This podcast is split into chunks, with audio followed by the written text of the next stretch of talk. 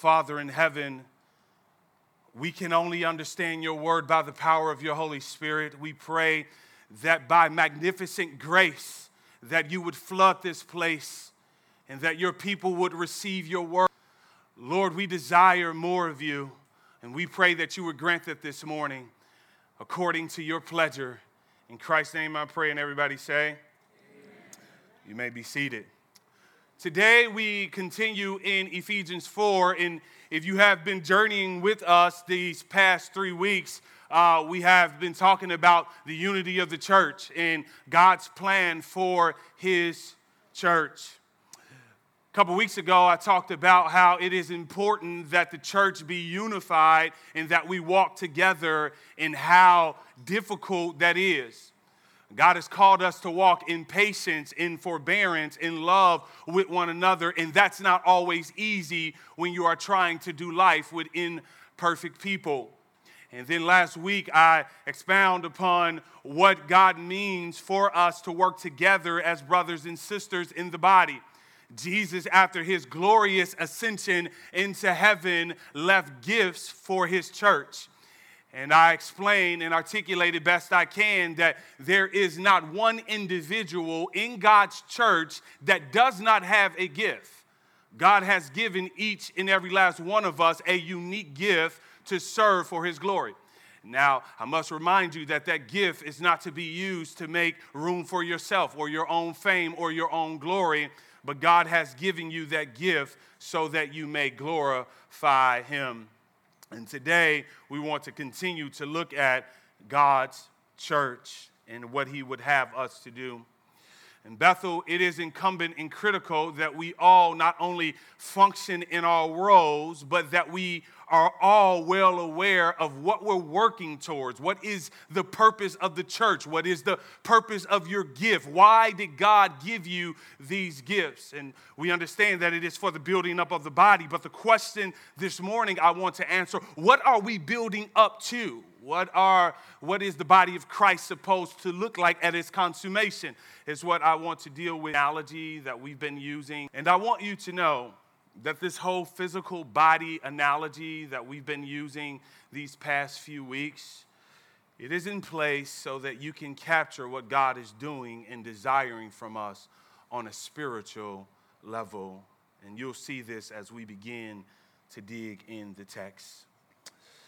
No wise builder starts building without a picture in mind of what he wants to build we as the church ought to know why we are saints for the work of the ministry, for building up the body of Christ.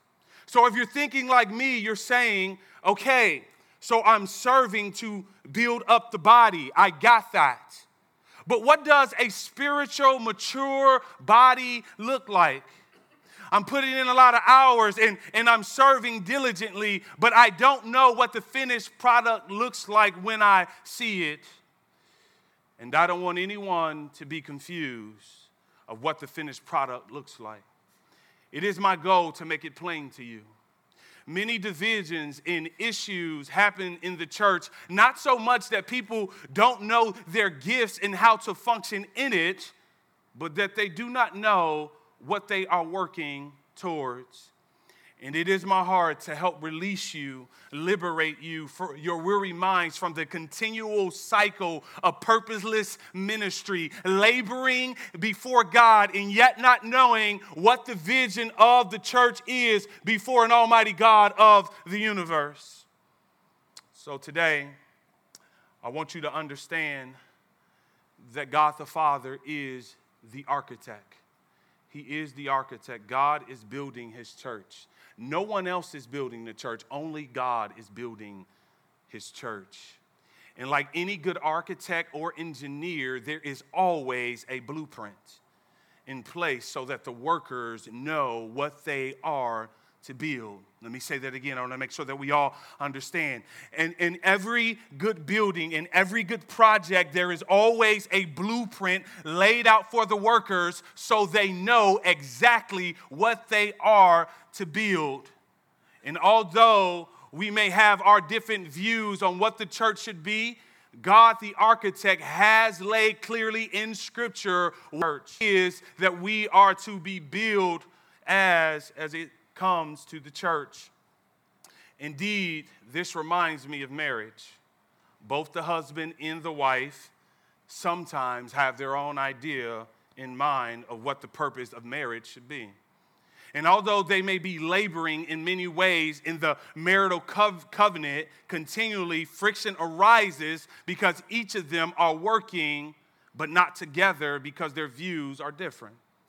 I believe most marriage problems can be solved if both husband and wife just believe what God had to say about marriage and his purpose of marriage instead of having their own views.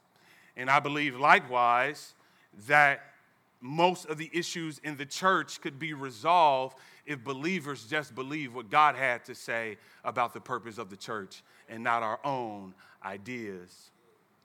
Therefore, all the workers need to be unified on what we are building. If everyone has a different picture in mind, we can be sure we will never reach the goal that God designed for us. Therefore, we must be unified in our thinking. Look at verse 13 until we all attain unity of the faith and of the knowledge of the Son of God. Now, church, this brings us back to verse 3 when we first started Ephesians 4, when Paul talks about us being eager to maintain the unity of the Spirit. And to the one faith referenced back in verse 5 uh, that we should have only one faith. Paul here in verse 13 is speaking, speaking about doctrine here the church should be known only by one gospel. We ought not to be divided on the truth of the gospel, church. We should all have our faith rooted in the finished work of Jesus. It is only by Jesus that anyone can be saved. Only through Jesus Christ can one come to a saving knowledge of God. There is no other way to obtain salvation apart from Jesus Christ. All of us should have a song in our hearts that sing, On Christ the solid rock I stand, all other ground is sinking sand what should be in our hearts. And as you serve in your various ministries, as you quiet your souls, there ought to be a song that says, Oh, the blood that Jesus shed for me, the blood shed back way back on Calvary gives me strength from day to day to day to day should be all of our songs in this church, and we should not have another. We should be united. R.C. Sproul says the church has been known far too long on the basis of schisms than unity. Ignorance, not knowledge, and indecisiveness rather than maturity. We must all adhere to core doctrinal truths of the church. If we venture away to other teachings other than what the Bible says, we will prolong the growth of the church. If you believe the gospel, there are core things you must adhere to because they are foundation eternally exists as God is Trinitarian, one God in essence that eternally exists as three persons. We see back up in verses four through six that the entire Trinity is at work in salvation for all of us. We see the work of the Son, we see the work of the Father, and we see the work of the Holy Spirit. God is eternal. We must also believe in the virgin birth. If we don't believe in the virgin birth, we, we crumble at the foundation of Christianity. We must believe that Jesus, for those of you who don't know what the hypostatic union is, it is just a theological term to, to, to kind of uh, give you a shorthand reference to the nature of Jesus that Jesus was 100% man and he was also 100% God. The greatest miracle in the universe is that God becomes a human being and incarnates himself and walks upon humanity. And when it is all said and done, we must be unified in faith. We must also be unified in the knowledge of the Son of God. Look at verse 13. Until we all attain to the unity of the faith and of the knowledge of the Son of God. Oh, Bethel Gary, how I hope we grow in our knowledge of Jesus. Words can't describe what it is to know Jesus. Peter encourages this in his epistle. he says, but grow in the grace, in the knowledge of our Lord and Savior, Jesus Christ. There is no one we should desire to know more than Jesus Christ. Who compares to him? There is no one who compares to him. Does Oprah compare to him? Not at all. Does Kodak Black compare to him? Not at all. Does Taylor Swift compare to him? Not at all. Does Jimmy Buffett compare to him? Does Brad Pitt compare to him? No one in the universe compares to Jesus. So why do we know so much about everybody else and we are lacking in our knowledge of the Son of God of the universe? Jesus wants his bride to know him. And I'm not talking with just a head knowledge that acknowledge facts about him. See, knowledge that goes down into the heart of the church and transform her as she beholds him. The knowledge of Jesus must spread in every fiber of ministry of every person. And if we go back to the, the body analogy, the knowledge of Jesus needs to spread to the hands and to the feet and to the legs and to all of us are this morning that we will never the fullness of Jesus. And I want to let you know this morning that we will never, never, never exhaust all of our knowledge in Jesus Christ. Christ, for he is the object of the Christian faith. He is the redeemer of all mankind. He is the image of God. He is the Lord of creation. He is the head of the church. He is the reconciler of the universe, and in him dwells the fullness of the Godhead. Every power in the universe is subject to him. He is the essence of the mysteries of God, and all religious standards should be measured by him. He is the reality of the regulations and rituals of the Old Testament, and by the the cross, he conquers the cosmic powers of this dark world and he crushes them in a moment, in a heartbeat, by his blood and his victorious resurrection. He is enthroned at the right hand of God, and his knowledge of him is eternal. It will take you in eternity to know all there is to know about Jesus. And you ought to say amen because that means eternity will never, never, never be boring, ever, ever. It's going to be exciting all the time.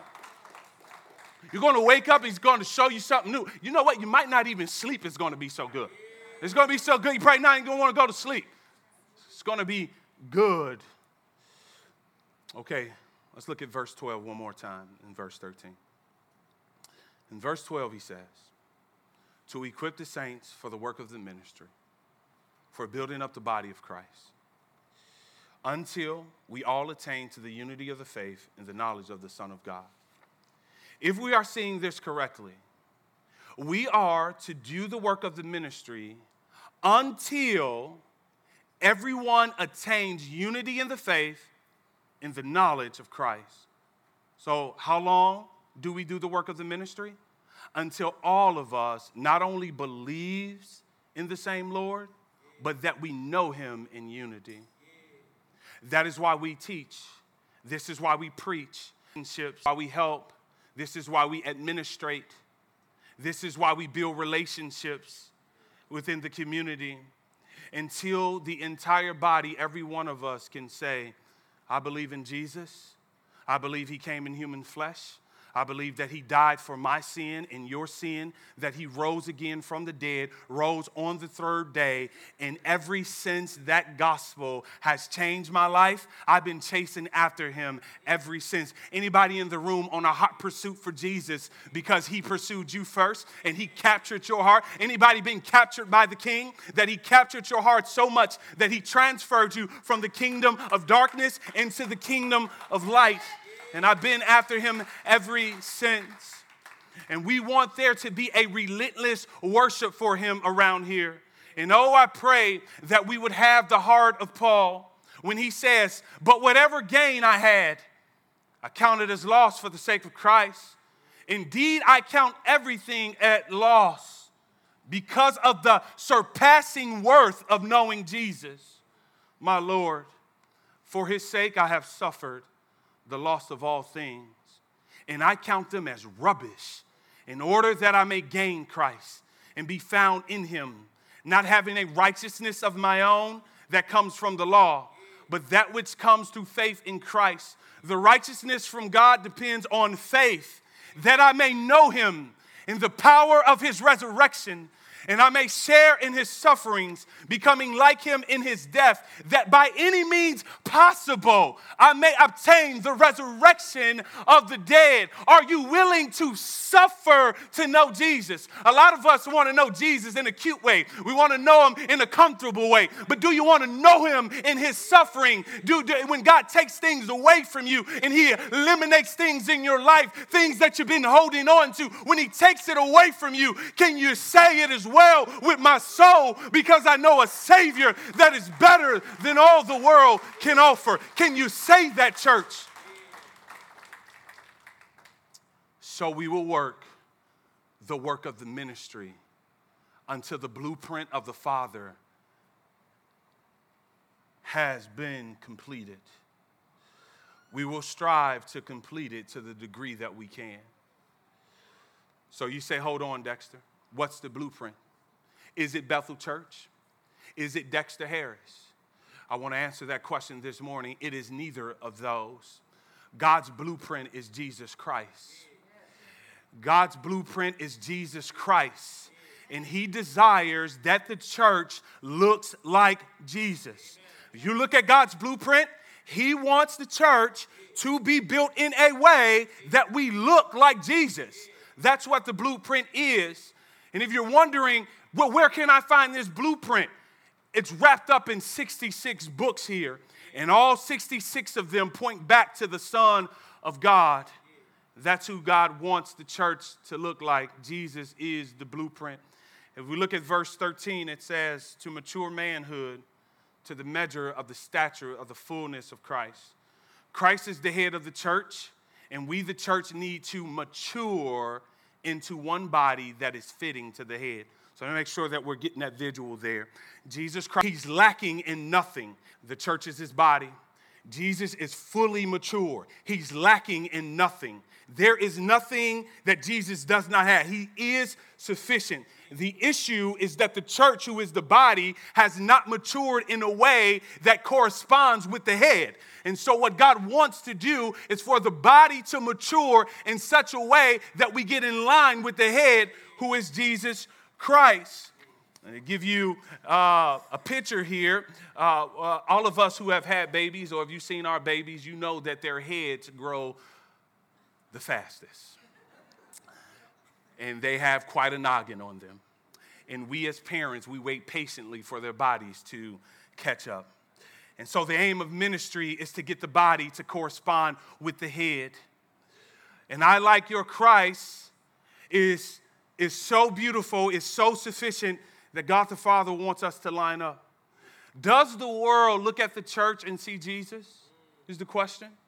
This is what Gandhi had to say about it. He says, I like your Christ. I do not like your Christians. Your Christians are so unlike your Christ. We do not want to bring shame on our Lord. Instead, we want to bring honor to him. We must do this collectively. I want to keep pressing this togetherness, this, this working and striving together to look like Jesus, because we cannot do this individually. If you try to do this alone, I don't need that church. I'll look like Jesus by myself. It's not going to work. Paul says that we must work together around here so that more of his love, more of his forgiveness, more of his patience, more of his kindness, more of his goodness, more of his peace, more of his servitude, more of his power, more of his grace is seen in us so that when people look at the church, they can say, that church must be disciples of Jesus Christ. They must know the King, they must know the Lord. It is not the stage in the lights. It is not the furniture or the cool crafts they do with your kids. It is not the location or the paint on the walls. It is not are they walking in, in, in, financial prosperity. That's not the point of the Bible. It is do you feel? Do you see? Do you taste? Do you know? Do you experience Jesus when you run in contact with the body? That is the question. It is not how cool are their songs. How does she dress today? All of those things are foolishness. Does the world see Jesus? Do they see God's blueprint in here? As do you feel and see the Lord? It is us walking as one in spirit. It is us having a unified mind of Christ. It is, it is us unified in our core doctrines. It is, it is us loving each other beyond political, social, econ- and economic lines. It is us loving in a way that when a recent epic teen gets saved and comes to church, he posts on Facebook, and this is his testimony. Being a part of a church is a wonderful feeling. I love the church. God is amazing. He truly is. His people here that don't even know me have told me their stories, and it makes me want to improve and do better. That's what we want to see happen in this place. My heart wanted to leap for joy when I read that on Facebook. That Bethel Gary is acting in such a way, is functioning in such a way that when a young guy that does not go to church steps in here, sees a love he never seen before. That is us being the church. So here's the point Jesus is the ideal human. He is the ideal human. If you want to know what the perfect human being looks like, you look at Jesus. Jesus is the perfect God man. He became like us and he lived the life that we could not. So when you think of what every person should aspire to be like, they should aspire to be like Jesus. Consequently, God wants the church to function as one body. Now, I want you to catch this. This is very important. God wants the church to function as one body. We are to be so unified we act as one body with many members. Same with your body. You got many members, but there is only one body. And because there's one body, it should be only one person. And that person is the church. And the church should be like Jesus. Basically, the church is one body, a person, and the person should imitate Christ by the power of the Holy Spirit, which is the perfect person of Jesus.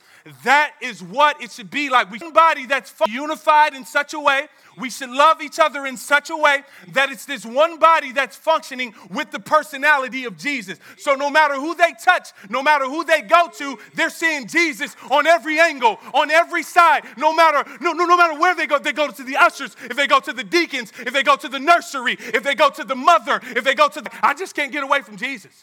They should see Jesus on all sides. They should come in here and be like, I just can't get away from Jesus. I just can't get away from him. I tried to go to the bathroom and the dude's talking to me about Jesus. I was trying to get a break from Jesus. I just cannot. Your paper towel holders are crazy. I don't get it. I just can't get out of here. It's what it should be. Paul presses us further in verse 14.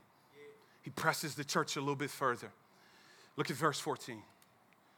So that we may no longer be children, tossed to and fro by the waves and carried about by every wind of doctrine, by human cunning, by craftiness and deceitful schemes. Paul encourages us to be mature in verse 13. He now clarifies verse 13 with verse 14 and tells us not to be children. In verse 13, he wants us to be mature, and he contrasts that with verse 14 by saying, Don't be children, don't be kids, Church, God does not desire you to be immature your entire Christian life. God has not designed you to walk in the flesh. Those who walk in the flesh, mark me on this, they act like children. Paul says spiritually immature people are tossed to and fro by the waves and carried about by every wind of doctrine by human cunning, by craftiness, and deceitful schemes. Let's take those one at a time because we need to dive into that. He says, Immature people are tossed around by the waves and winds of doctrine. What do you mean, Paul? What is doctrine? Doctrine is a way of teaching, teaching what the Bible has to say as a whole about a particular subject. So, a doctrine is telling us in whole what God has to say about a particular subject. Look at Titus he says he must hold firm to the trustworthy word as taught. so that he may be able to give instruction in sound doctrine. There's that word doctrine again, and also to rebuke those who contradict it. You must know your Bible, church. Bottom line. First, we must understand that, that most of the people that Paul is addressing in this letter, they're recent converts from heathenism. And when Paul is talking about this shifting and changing, every time you hear new doctrine, Paul is well acquainted with people that are shifty. One minute they love Jesus, one minute they don't. One minute he cool with them, one minute they don't. He don't, he don't show up for their note. I guess he don't exist anymore. He's talking about that kind of that kind of attitude. If you look at Acts 14, 8 through 20, you can see how there were these group of people, they were getting ready to make sacrifices to Paul one minute because he preached the gospel to them. And then just a few verses later, they're ready to kill him. That's why you don't get happy when people praise you, because they'll kill you the next minute. They did it to the perfect human being, Jesus. What do you think they're going to do to you? Right? Yeah, yeah, yeah, yeah, they got my back. I got a fan club. The moment you make a mistake, crucify him. Get rid of him.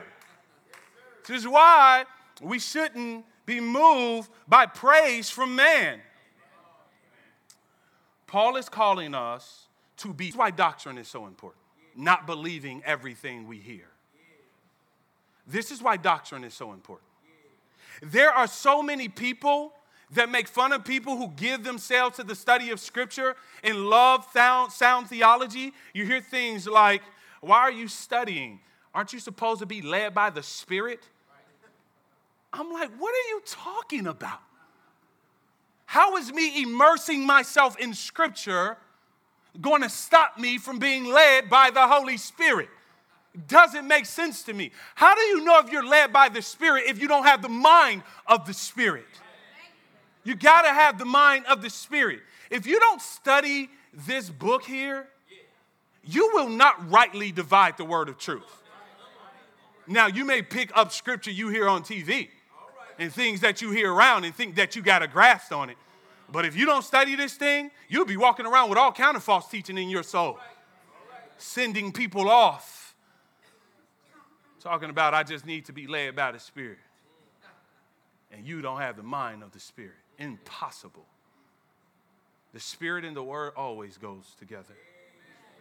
And there are so many Christians filled with all kinds of teaching from different religions in society.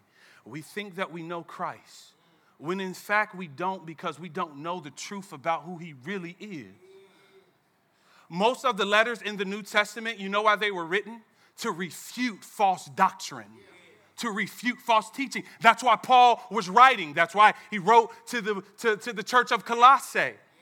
That's why he's writing to the Ephesians, writing to Timothy. He wants to clarify the truth of the gospel. The gospel must be defended and it must be protected. By the pastor only? No, by the entire church. But you can't do that if you're acting like a child and you're immature in your thinking. I'll give you an example. It's like my daughter, Lila. She's seven months. You guys pray for me and Paige. The, the little girl's busy. I mean, she just doesn't sit still. She's crawling all over the place. But here's the issue with her crawling all over the place is that she has, she, she, she, she's usually picking up stuff off the floor and putting it in her mouth eye on this little girl so that she things that she shouldn't consume. So I got to keep an eye on this little girl so that she don't kill herself.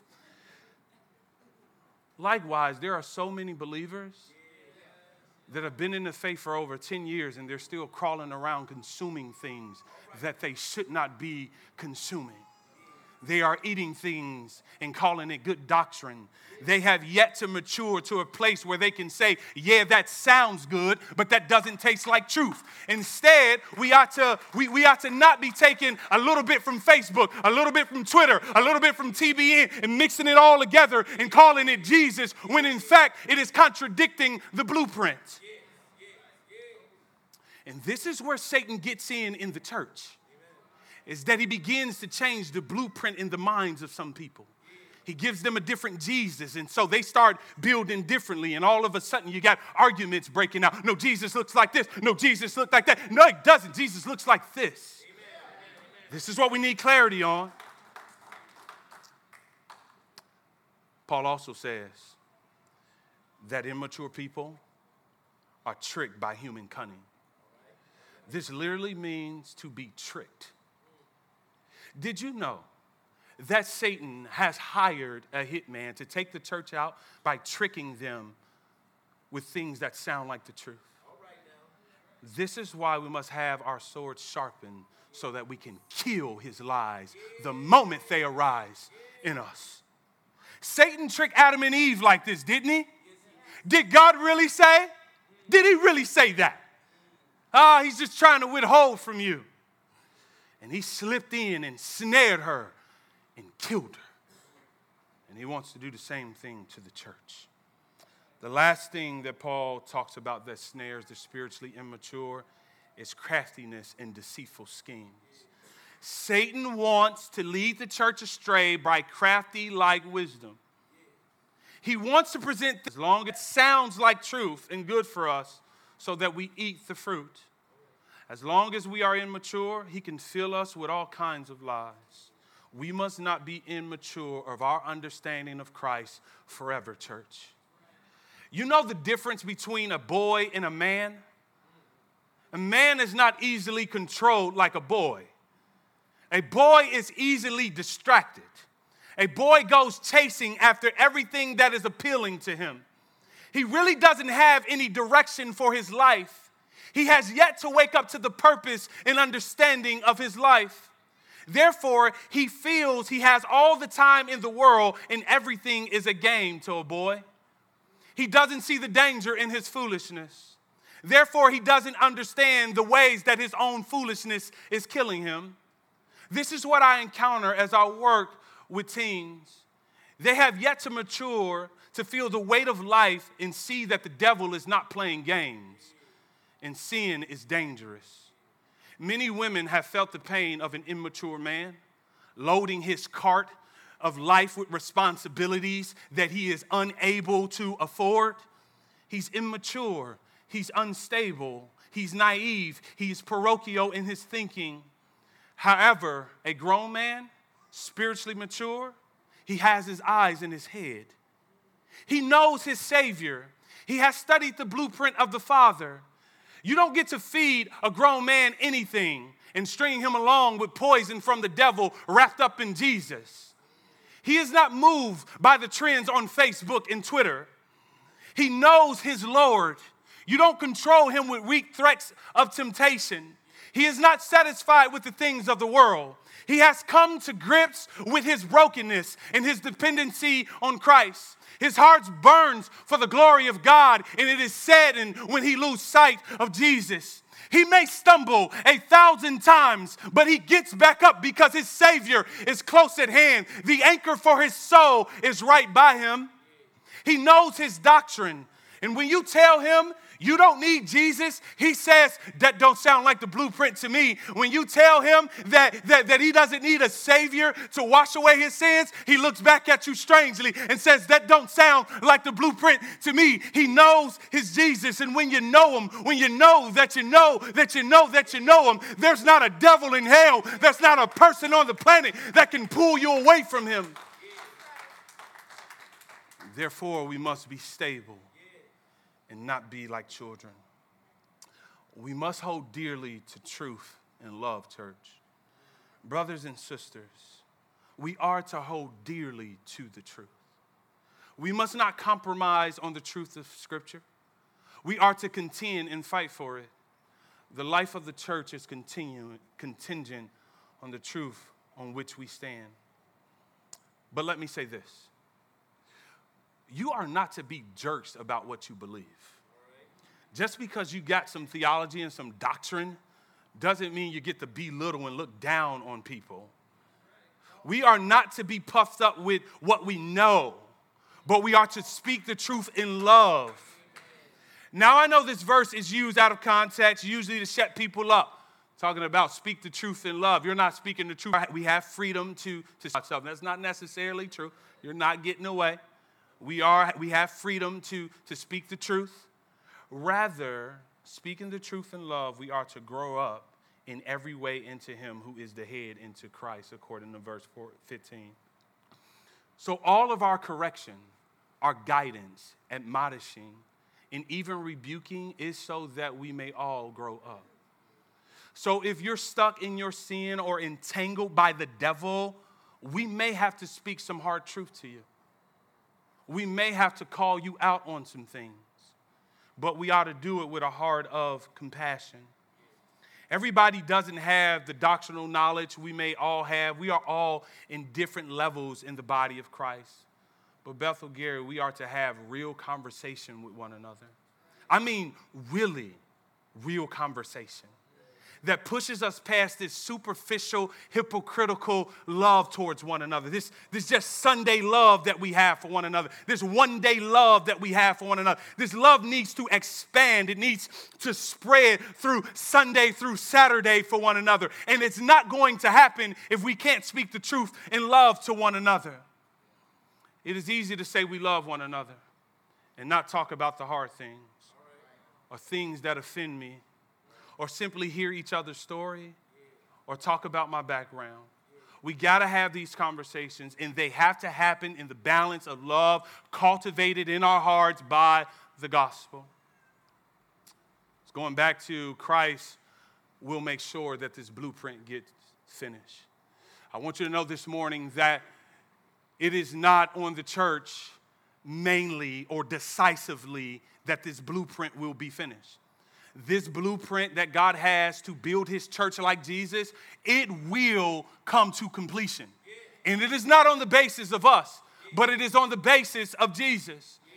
Look at verse 15 and 16 again. Rather, speaking the truth in love, we are to grow up in every way into him who is the head, into Christ, for whom the whole body joined and held together by every joint with which it is equipped when each part is working properly, makes the body grow so that it builds itself up in love. And I'm so glad that Paul wrote verse, verse 16. He could have stopped at verse 13. Because verse 16 lets us know that this building up of the body is mainly contingent on Jesus. Know that the guarantee of the body that we are all a part of, Paul came to let us know that the guarantee of completion of this work is not contingent on us ultimately. In this verse, we find that Jesus is the head and the leader over his church. We find out that he is still in the business of building his church, and the gates of hell shall not prevail against him. Jesus will cause things to function the way that it should. He is sovereign over the whole thing, and the only way Satan can defeat the church is that he has to go through the one who has King of Kings and Lord of Lords written on him him. And I'm so glad things is not ultimately dependent on us. This entire body would be a wreck if it was contingent ultimately on us. This I know, church. Apart from him, we can do nothing. So, all of our spiritual growth we owe to him. All of our spiritual growth is ultimately due to the Savior. Leaders may be used brothers and sisters may be used, but they are only vessels. When it all boils down, the only reason we are still standing, the only reason why you'll wake up tomorrow a believer is because Jesus is on the throne, church. You should have lost your mind already, but He kept you. You should have thrown your faith away, but He has kept you. He has a way of holding things together. He holds every atom and proton together. He holds the universe together by the power of His Word. This holding together thing is not foreign to Jesus. Jesus is sufficient in holding things together. And I'm sure of this one thing that He will hold this church together until we're looking and acting and talking and loving and breathing like Jesus.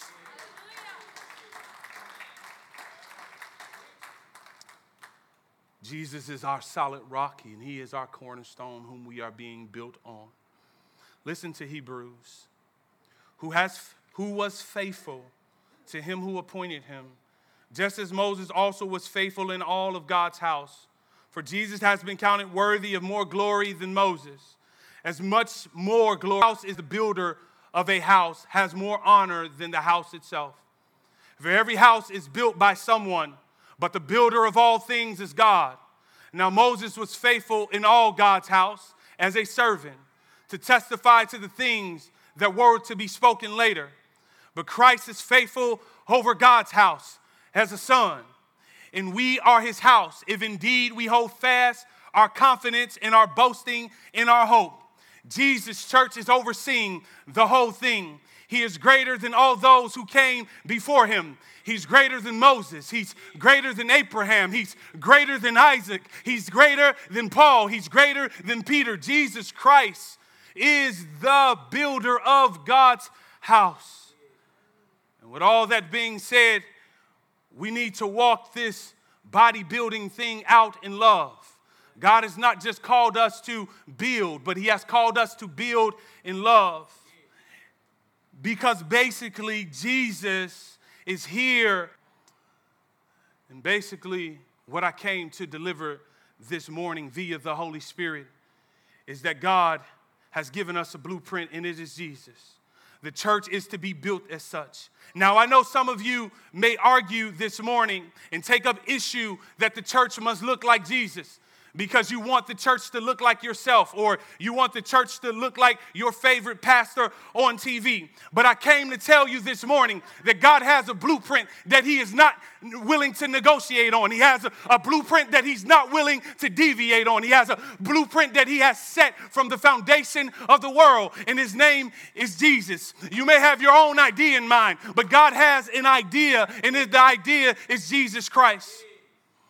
And for those who would, would argue and contend for a different blueprint, I say to you, you are the creation. You are not the creator. You were made for him, by him, and through him. Your family was made for him, by him, and through him. Your gifts were made for him, by him, and through him. The church was made for him, by him, and through him. Therefore, there is no other blueprint. We, the church, will live this blueprint out until Oprah knows the Father is Lord over all. Till orphans know the love of the Father. We'll live it out until the homeless knows that He cares about the Imago Dei. We'll live it out to every struggling teenager that has been abused knows His love as a father. We'll live it out to every woman that has been abused sexually by a man knows His love, knows His contentment, knows His sufficiency. We'll live it out until every cancer patient, every sick person knows that He's a healer. We'll live it out into politics and, and, and ethnic and all other things stop dividing us. We'll live out this blueprint into the entire world, down in Australia, into the endless reaches of space. Know that He is King of kings and Lord of lords. And besides Him, there is no other. There is no other God besides Jesus Christ. We'll live it out, church. God has given us a blueprint so that we look like Jesus. And far too often, are looking like Jesus is contained in these four walls. But I came to tell you that Paul says that he is not ashamed of the gospel of Jesus Christ, for it is the power of God unto salvation.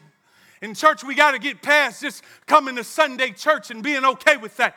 We got to go beyond these four walls and we got to embody and live and show people that there really is a God. They need to look at you and say, oh, okay, I believe that He has risen from the dead. But far too often, people look at the church and say, You said that your God rose from the dead? Well, you sure enough don't act like Now, you can sit there cute if you want to. But when I hear that a God rose up from the grave, I kind of want to do a backflip. I kind of want to run a little bit because when I think of how great He is, I want to praise Him in such a way that the earth will quake because of His glory and His mercy towards His church. Jesus Christ is God's blueprint, and He's building His church. And He's shaping each and every last one of us so that we individually look like Jesus and that we collectively look like Jesus. And I charge you today, this morning, church, that we as a body would be faithful to this blueprint. That we would strive together collectively to look like Jesus. That we would die to ourselves and our immediate preference and our desire to just be served and to serve one another until we attain unity in the faith and the knowledge of the Son of God, and that it is evident that this church here, Bethel Gary, loves Jesus with all our hearts and souls.